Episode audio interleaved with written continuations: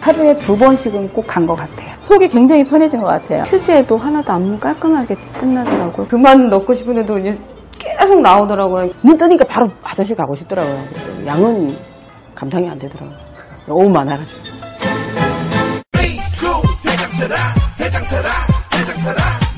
장실 장실 굿모닝 화장실 바나 바나 굿모닝 바나나 검색창에 미궁 대장사랑 결혼, 출산을 하고 안 하고는 개인의 선택입니다. 하지만 결혼을 하고 싶어도 아이를 낳고 싶어도 상황이 여의치 않아 포기하는 청년이 있다면 이제 서울에서는 포기하지 마십시오. 서울시는 적어도 살 곳이 없어서 아이를 돌봐줄 사람이 없어서 결혼, 출산을 포기하는 청년이 없도록 신혼부부용 주택을 대폭 늘려 지원하고 0세부터 초등학생까지 온 마을이 함께 돌보는 체계를 구축합니다. 청년의 사랑에 투자하는 서울시와 함께합니다.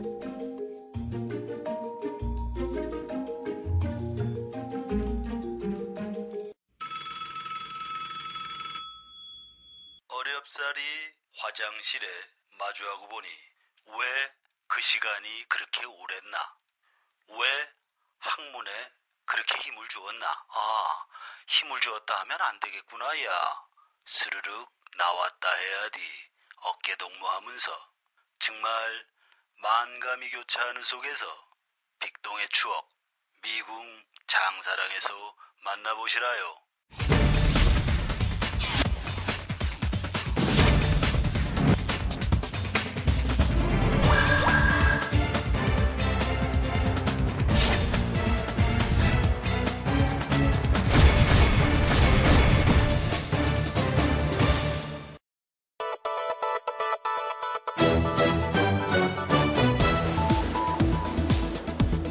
이인규 전 대검 중수부장이 오늘 오전 기자들에게 A4 용지 4쪽 분량의 긴 입장문을 보냈습니다.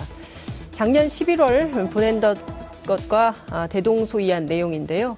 2009년 4월 14일 퇴근할 무렵에 국정원 강모 국장 등두 명이 찾아와서 이것은 원세훈 전 원장의 뜻이라며 부정부패 척결이 좌파를 결집시키는 결과로 이어져서는 안 된다. 이렇게 밝히고 노 전 대통령을 불구속하되 시계수수 사실을 언론에 흘려서 노 전 대통령에게 도덕적 타격을 가하는 것이 좋겠다.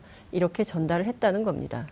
검찰의 수사 내용이 외부에 유출되어 보도된 것은 유감스러운 일이나 검찰이 의도한 바는 아니라고 또다시 주장을 했습니다. 이 주장이 사실로 확인이 되려면 적극적인 검찰 수사에 협조하는 모습이 동반돼야 합니다. 해외를 떠돌다가 시민들에게 사진이 찍혀서 책임론이 제기될 때마다 한마디씩 툭툭 던지고 이렇게 면피하고 말 일은 아니라는 겁니다. 빨리 돌아와서 검찰 수사에 적극 협조하시기 바랍니다. 6월 25일 월요일 이슈파이터 지금부터 출발합니다.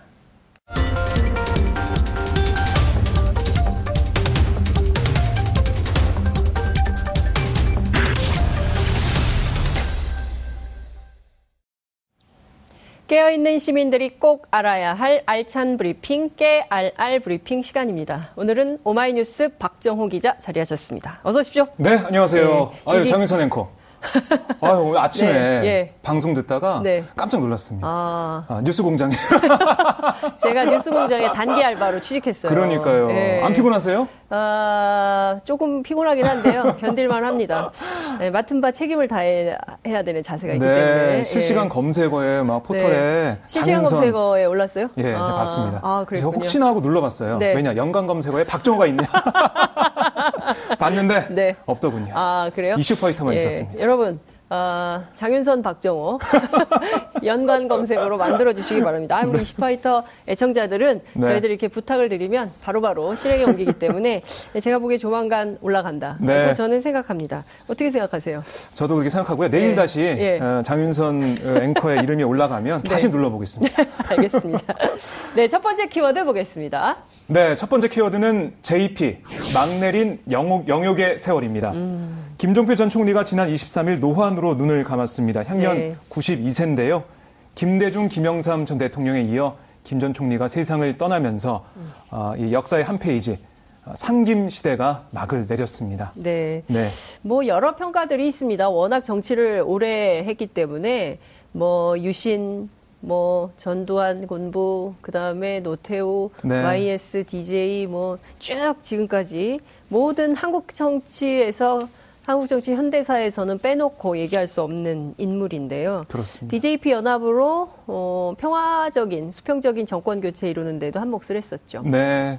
사실 두 가지 평가가 엇갈립니다. 네. 하나는 5.16 군사 쿠데타의 주역.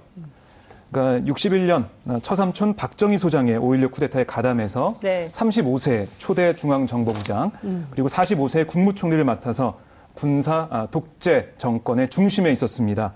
아, 이후 90년 3당 합당을 했다가 95년 탈당해서 자민련을 창당했고 네. 이후 97년 대선에서 DJP 연합을 음. 성사시켜서 어, 아까 말씀하신 대로 민주적인 평화적인 수평적인 정권 교체의 역할을 했습니다. 네. 네. 이후에 늘예 권력 편에 섰던 JP.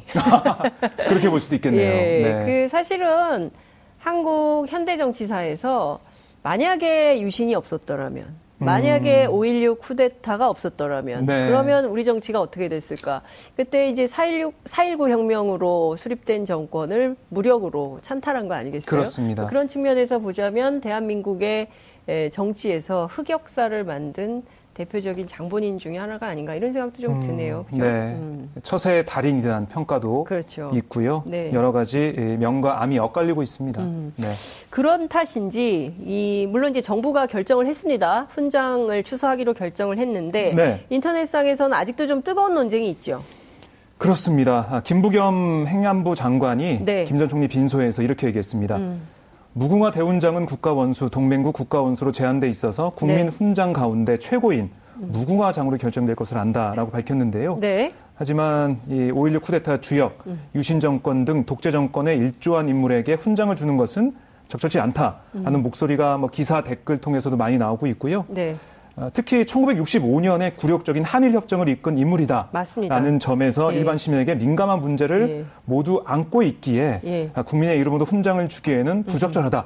이런 지적이 높- 높습니다. 목소리가 큽니다. 그렇죠. 김오희라 메모. 네. 어, 이때 이제 어, 외무장관이죠. 오히라. 그다음에 우리 당시에 이제 중정부장인 건데 이 이때 한일 협정을 이렇게 맺었기 때문에 그 이후로도 지금까지 일본이 적극적인 국가 배상이나 뭐 책임이 없다 이런 주장을 하는 거 일종의 일본에게 면피를 준 시민지 음. 그렇습니다. 배상과 관련해서 네. 그런 역사의 오욕을 남긴 또 정치인으로도 이름이 높다 이렇게 볼 수 있을 것 같은데요. 네. 지금 국민청원은 얼마나 올라왔습니까? 많이 올라오고 있나요? 아, 제가 봤는데요. 네.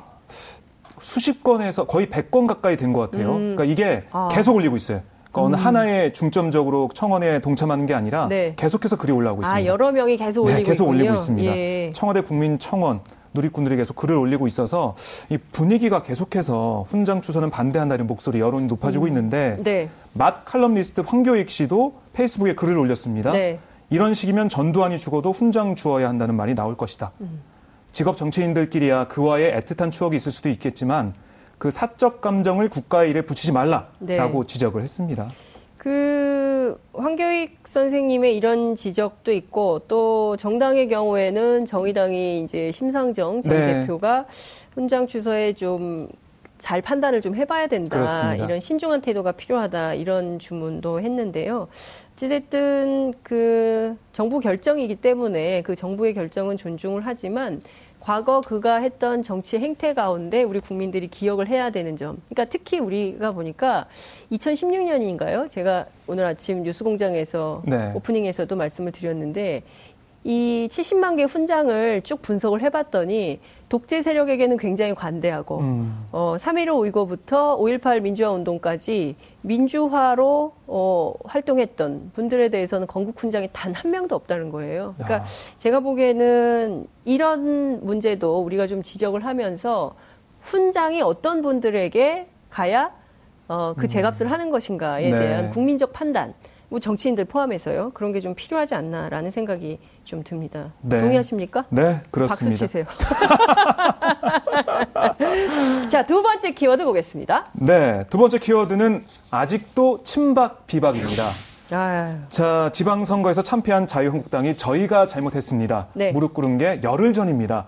열흘이 지났는데 바뀐 게 없습니다. 네. 아, 지금 당의 아, 혁신 비대위 구성위원회가 생겼는데요. 뭐 이렇게 깁니까? 아, 혁신, 혁신 비대위면 혁신 비대위지 혁신 그러니까요. 비대위를 구성하기 위한 준비위원회를 또 만들어요. 구성된 줄 알았더니 네, 준비위원회였습니다. 이게 전문 용어로 이거를 옥상옥이라고 아, 부르죠. 그렇네요. 예. 그러니까 지금 삼선의 안상수 의원이 예. 위원장이 됐어요.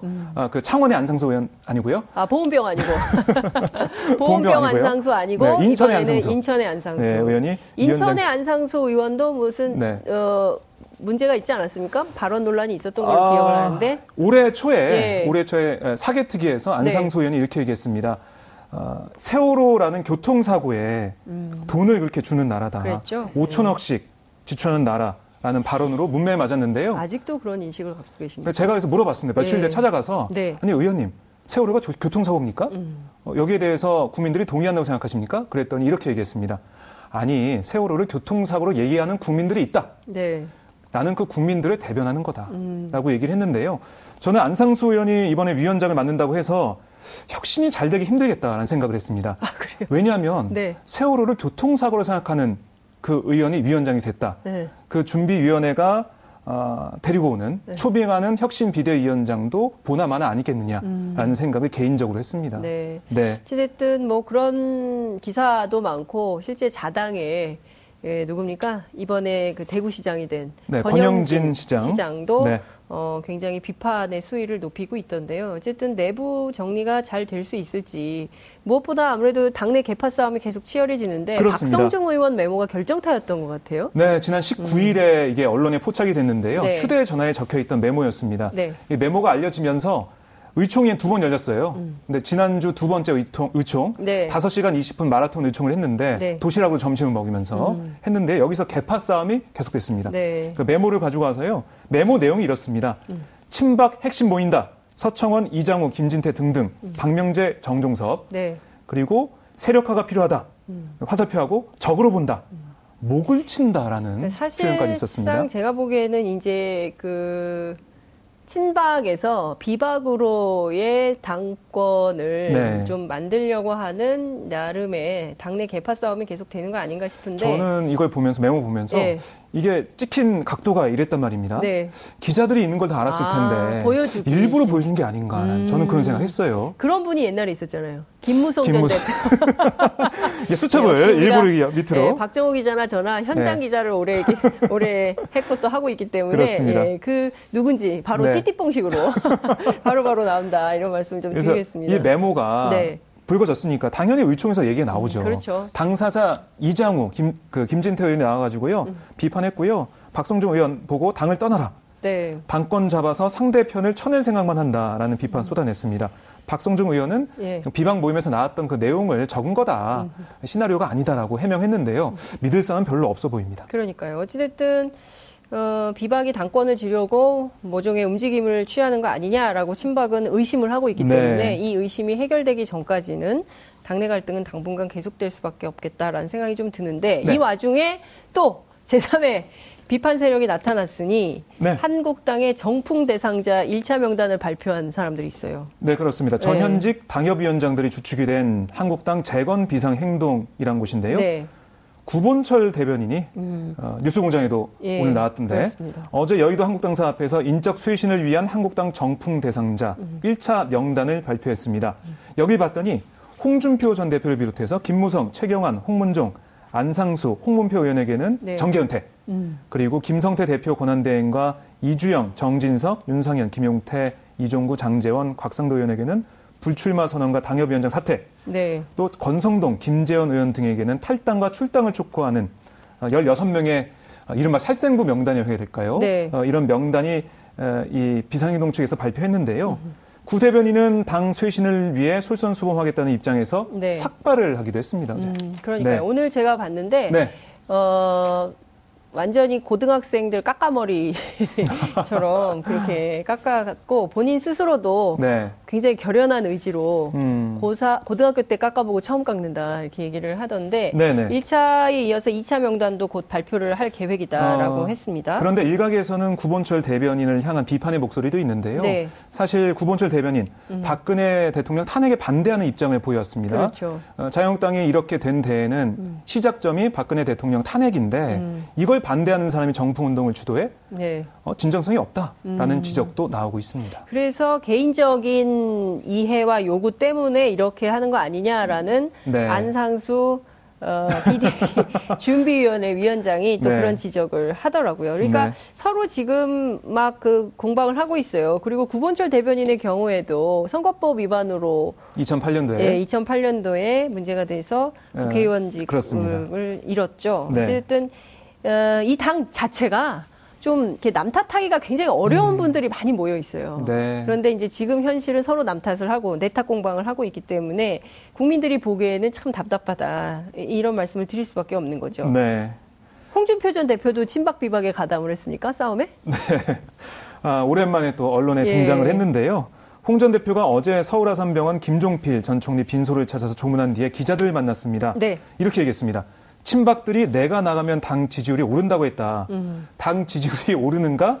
한번 봅시다라고 얘기를 했는데 안 오른다의 천만 표 뭐 이런 겁니까? 뭐 그런 셈이죠. 예. 으름장을 놓은 셈인데요. 친박들을 예. 향해서 예.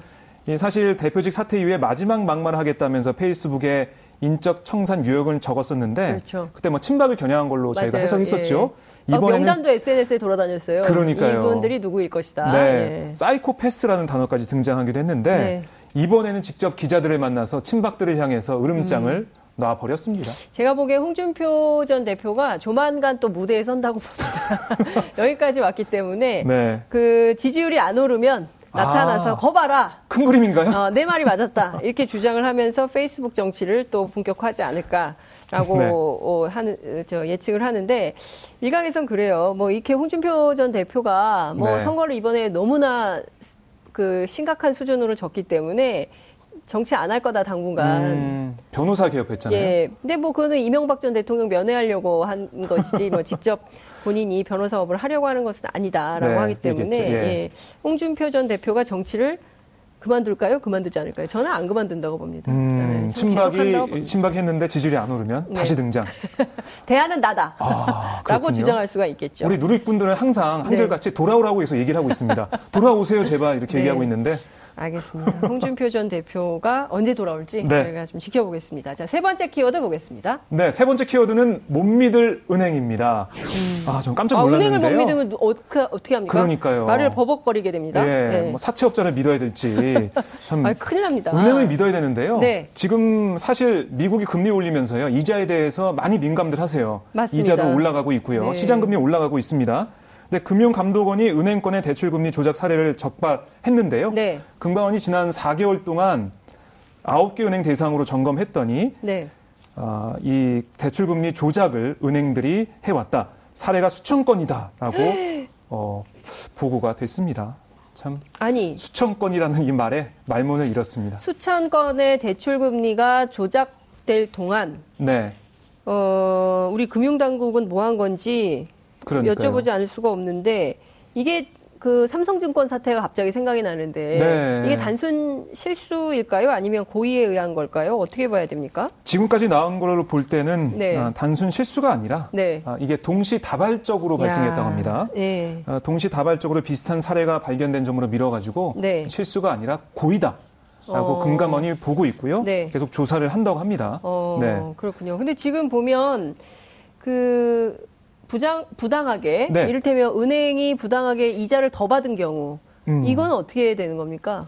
네, 금감원이 돌려주나요? 이거를 조사를 해가지고 다 네. 돌려주게 하겠다라고 어. 얘기를 하고 있는데 네. 사실 이 사태가 난 것 자체가 은행에 음. 대한 신뢰가 무너진 거거든요. 네. 음. 거기에 대한 재발 대책, 어, 징계 뭐 이런 게 필요하다고 생각을 하는데요. 네. 제가 자세한 사례를 하나 좀 소개해드리겠습니다. 예, 예, 예, 어떻게 예. 이걸 조작했는지 네. 궁금하실 텐데요. 네.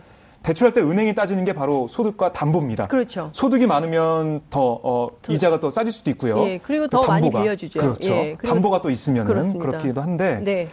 이걸 이제 은행 창구 직원이 입력하지 않습니까? 네. 입력할 때 연소득이나 음. 담보를 잘못 입력한 겁니다. 아이고. 그러니까 예를 들어보면 연소득 8,300만 원의 직장인의 소득을 0으로 입력하고 네. 부채 비율을 높여서 가산금리를 0.5%포인트 더 붙여가지고 네. 매월 50만 원의 이자를 이게 부당하게 한 받았습니다. 은행이 아니라 아홉 개 은행입니다. 아홉 개 은행에서 이렇게 했다는 것 자체를 그냥 볼 수가 없는 수준인데요. 네. 이거는 대표적인 금리 조작 사례. 네. 고 이에 대해서 금융당국이 철저하게 조사를 해야 될 것 같은데 이게 언제부터 언제까지 이렇게 된 거예요? 2월부터 도대체가? 5월까지 조사한 거예요. 예, 4개월 동안만. 예, 예. 그런데 이게 그때 만의 일이겠느냐 이거죠. 그러니까요. 그러니까 2012년도에 이와 관련된 게 규정에 따라서 이렇게 하고 있는데요. 2012년 이후에 다 전수조사해야 된다 이런 목소리가 네. 높고요. 금감원도 이걸 전수조사하겠다. 모든 금융기관을 통해서 다 조사하겠다라고 밝히고 있습니다. 알겠습니다. 네. 이 문제 저희도 주목해서 계속 지켜보겠습니다. 오늘 말씀 여기까지 듣게요. 듣겠습니다. 고맙습니다. 네, 고맙습니다. 오늘 방송 좋았나요? 방송에 대한 응원 이렇게 표현해주세요. 다운로드하기, 댓글 달기, 구독하기, 하트 주기. 더 좋은 방송을 위해 응원해주세요. 그리고 2부도 함께 해주세요.